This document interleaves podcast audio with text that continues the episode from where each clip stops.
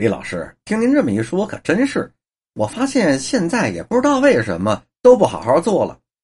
哎，可说是呢。前两年呐，突然发现报上登了，说天津启士林到华龙街来了。我想看看到底怎么个样，因为啊，起小啊，我吃过呀。结果我一看，不对，这应该是一个菜一个菜的上啊，怎么一下子都给上来了呀？那值班经理还说呢，那是宴会。一般吃就是这样都上来的。我说合着我那时候天天吃饭就都是吃宴会。过去我跟我父亲去就是一般的吃，喝点什么酒什么的，小菜就有二三十种，各式各样的，哪像现在呀，就是沙拉。然后呢，您要什么汤，汤就来了。完了呢，再要两个菜，比如说一个炸桂鱼，一个牛扒吧，然后就上甜点。冬天呢是果冻、栗子粉。夏天呢是冰激凌，那天呢我要了一个炸桂鱼，一吃，哎呦，这哪炸桂鱼呀？真不成，不灵，不是那味儿，做法不对。启士林的栗子粉基本上呢还成，但它呢上面的奶油搁的太多了，鲜奶油不能那么多，恨不能都喝汤了。哎，真的是没治，没办法，太没办法了，太糙了。您看这小服务员啊，弄一小丫头片子。葫芦脑袋就这么一个就上班了，他给你体检那就不错了，根本不经过什么培训那就上了，什么都不懂。您像以前那售票员、售货员，您看过那个女店员的话剧吗？您看过没有啊？练包包怎么包核桃啊？你出不了师，你站不了柜台。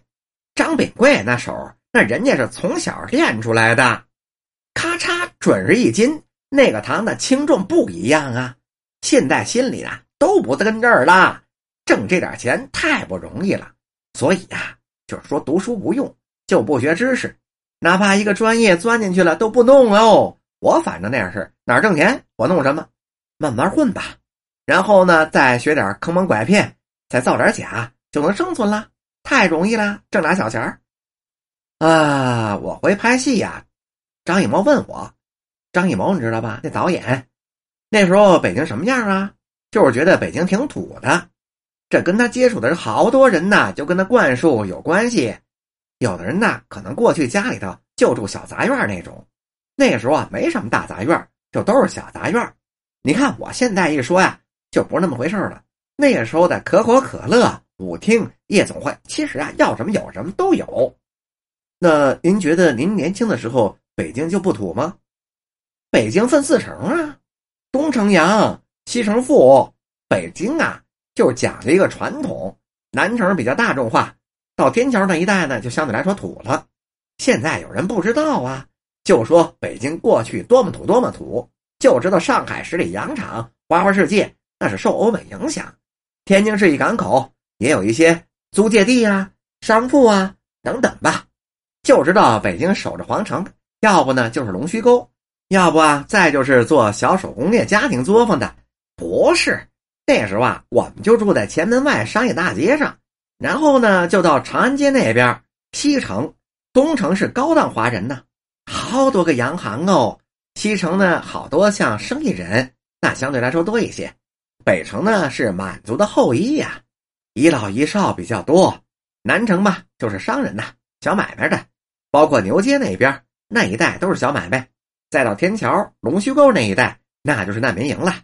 一般呢就是这么个分布，所以说这龙须沟有一句台词儿嘛，说您那东郊民巷紫禁城干净，得有尊家的份儿啊。您就是说，就是您能去吗？拉车的根本就不能上里头去。原来呀，一说咱们中国就是说半封建半殖民地，有道理吗？现在还，嗯，当然有道理呀。我吧就觉得北京就是半封建半殖民地的典型。半封建半殖民地在北京体现的那是最明显的，上海呢可能是半殖民更明显。呃，您参加运动吗？就是学生运动啊。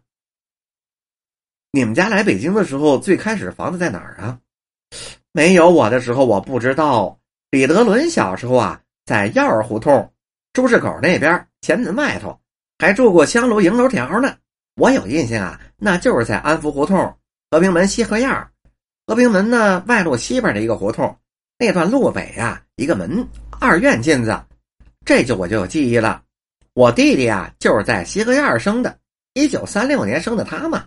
那时候我七岁，我可能也在药儿胡同住过，但是那时候我不知道啊，没印象。本集播讲完毕。